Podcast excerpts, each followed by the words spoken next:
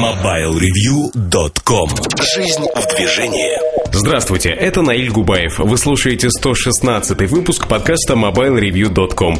Два подряд, как и было обещано Эльдаром Муртазиным подкаст тому назад. О чем пойдет речь дальше? Особое мнение. Операторы и дистрибьюторы. Санта-Барбара отдыхает.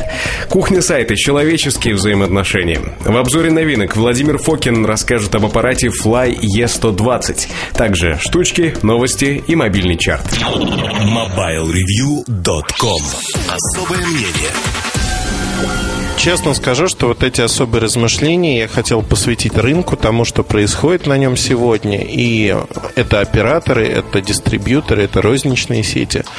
А происходит очень много разного интересного. И, в общем-то, про это мы поговорим в ближайшие 10-15 минут.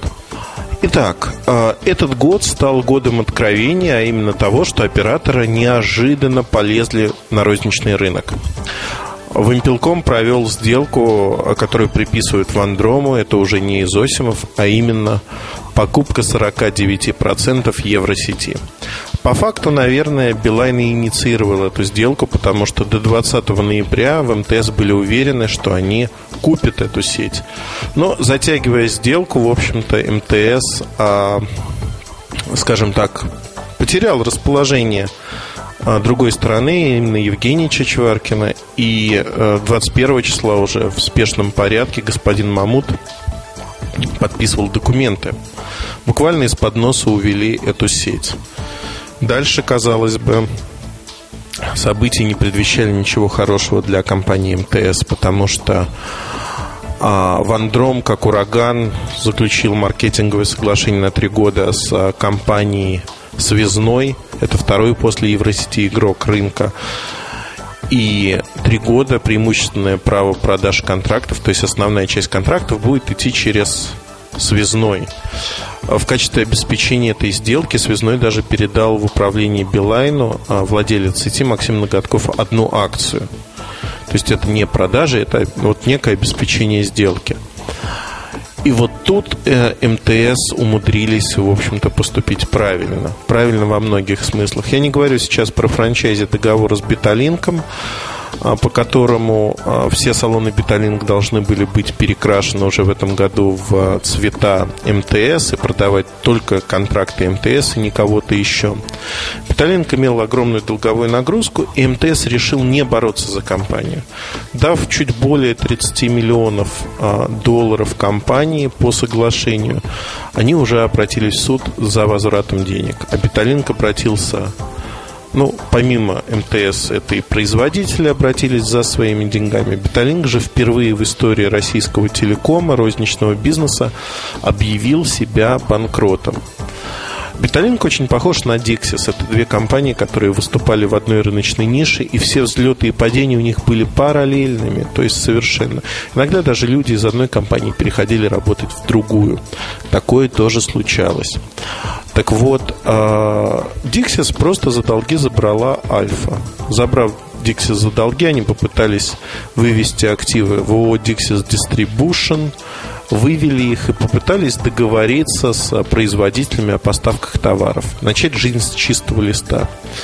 Но производители хотели денег, а денег компания должна была предостаточно. Поэтому, в общем, договориться не получилось. Ну и история ровно такая же, как у Биталинка. На сегодня ни Dixis Distribution, ни Dixis, ни Биталинк не работают. Салоны по факту закрыты. Некие э, остаточные франчайзи, которые существуют, они еще работают, особенно в регионах. Но не более того.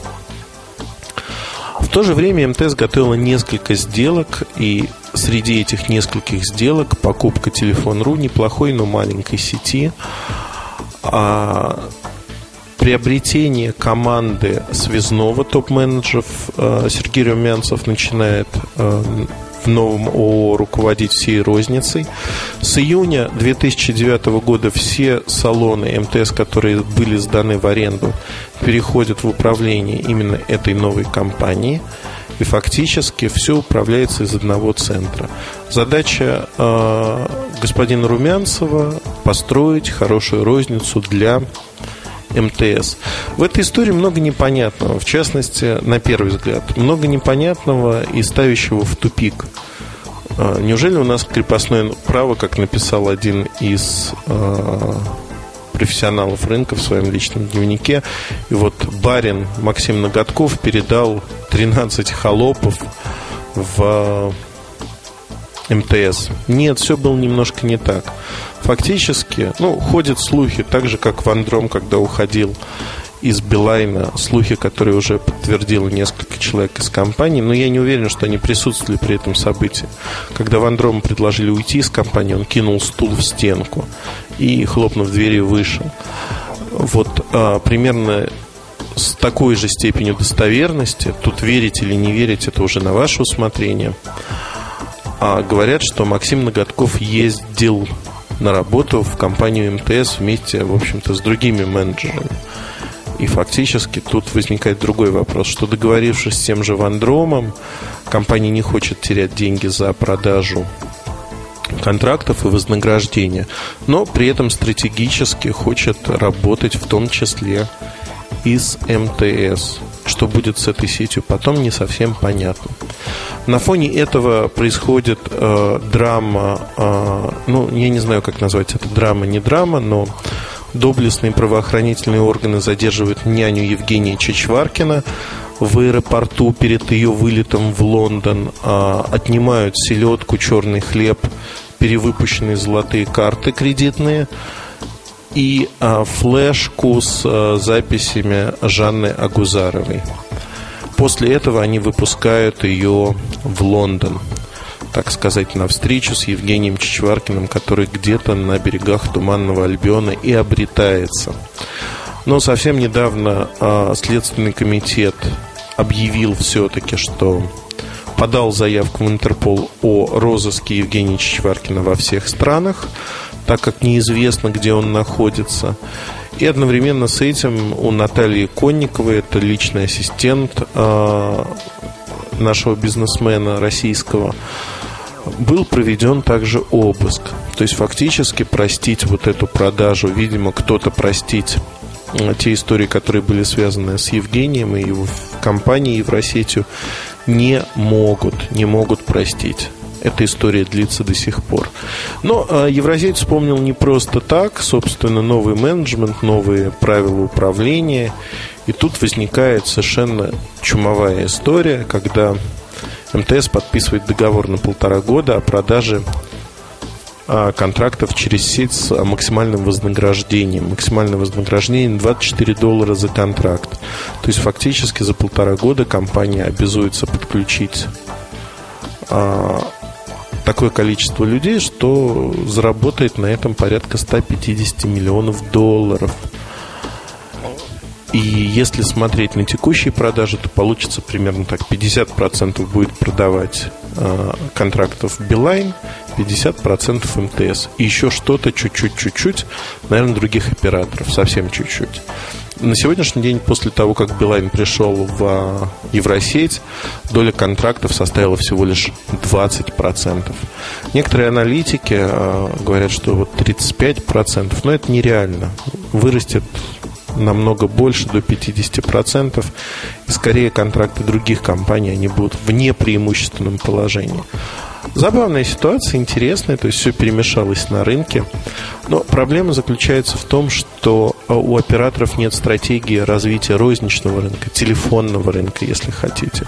Они ведут сейчас э, переговоры, проводят тендеры по закупкам оборудования и считают, что производители должны кинуться в ножки и быть счастливы, что операторы пришли на этот рынок. Но производители отнюдь несчастливы, более того, опасаются многих моментов, что рынок будет рушиться, поэтому делают ставку на тех дистрибьюторов, с которыми они уже работают. Ну, что достаточно логично, потому что операторы не хотят и не могут обеспечить объем. Более того, они не хотят рисковать своими деньгами. Этот вот процесс двоевластия или такой двусмысленности, он продлится полтора-два года должны появиться люди, которые умеют торговать телефонами, понимают, что это такое. А, тот же МТС и команда Связного, они умеют, они знают, но у них должно уйти полтора-два года на отстраивание сети, розничной сети. конфигурация рынка целиком поменялась. Операторы пока выступают в роли слона в посудной лавке. Они очень активны, но эта активность пустая и не приносящая немедленного результата. Это действительно э, этакая э, активность ради активности, если хотите. На мой взгляд, это не совсем правильно, и поэтому рынок, в общем-то, переживает помимо кризиса еще а, негативные последствия действий операторов. Если говорить о продажах этого года, 2009 года, мы прогнозируем, что рынок сократится, безусловно сократится вследствие кризиса. 24-25 миллионов – это вот такая нижняя планка рынка. Если никаких потрясений не будет, а я думаю, их не будет, сильных потрясений. Март, апрель, май – достаточно квелые, мертвые месяца. Ничего не будет происходить активного. В то же время давайте поговорим немножко совсем об услугах, услугах операторов. Цены растут, цены будут расти, этого не остановить. Те стратегические просчеты, что были сделаны операторами, огромные деньги, вложенные в те или иные не очень нужные покупки, как видится это сегодня, а, они будут переложены на плечи обычных абонентов. Безусловно, никто не может запретить поднять тарифы. И вся большая тройка, это Мегафон, МТС, Билайн, они все уже готовы поднимать тарифы. Билайн на некоторых тарифных предложениях уже повысил стоимость на 50-60%. Это не предел. Впереди в конце мая, в начале июня повышение цен на 30-35% у всех операторов. При этом будут э, создаваться некие такие морковки, которые, возможно, будут интересными. Вот повысили цены, а внутри сети цена э, за звонки с телефона на телефон, то есть точка-точка фактически, она бесплатна или условно бесплатна, там с какого-то момента. Возможно, даже на всех тарифных планах. В качестве слухов это обсуждается. Интересно это или нет? Ну, на мой взгляд, не очень интересно. Факт, э, вот как мой друг спросил у меня, он говорит, вот по факту ты мне не морочь голову умными словами, не надо. Ты мне скажи, будет дороже? Вот я плачу тысячу рублей. Сколько я буду платить? Я ему говорю, 1300 примерно при таком же объеме разговоров. Говорит, окей, понятно, все понятно. На 30% повышение цен. Простой утилитарный подход. Но вот если не вдаваться в подробности, все будет именно так. Да, безусловно, будет небольшой переток абонентов от одного оператора к другому, но он не примет массового характера. При этом показатели операторов, которые исчисляются в долларах, безусловно, будут меньше за счет другой курсовой разницы, но перехода в условные единицы, о чем я говорил много раз и продолжаю говорить, не будет. Мы живем в рублевой зоне. Хотя отчетность операторов, безусловно, в долларах. Но это уже другая история, другая тема для разговора. Если говорить о рынке, рынок не умер, рынок есть, на нем можно работать. Более того, в этих условиях все большее значение приобретает наличие головы, взвешенных оценок и я очень рад этому, потому что а, в таких условиях люди перестают кидаться деньгами, а, с фразой «мы задаем все рекламой, наш товар будут покупать», они начинают придумывать интересные ходы, вещи, истории. И это правильно, это хорошо. Хорошо для рынка, хорошо для нас, потребителей. Хотя, конечно, вот этот ценовой шок от э, роста цен на телефоны те же, когда телефон, который стоил 10 тысяч рублей, неожиданно стал стоить 13-14 тысяч рублей. Этот ценовой шок будет проходить еще достаточно долгое время, только с лета мы увидим улучшение. Новый уровень цен, новые планки цен. К сожалению, это так.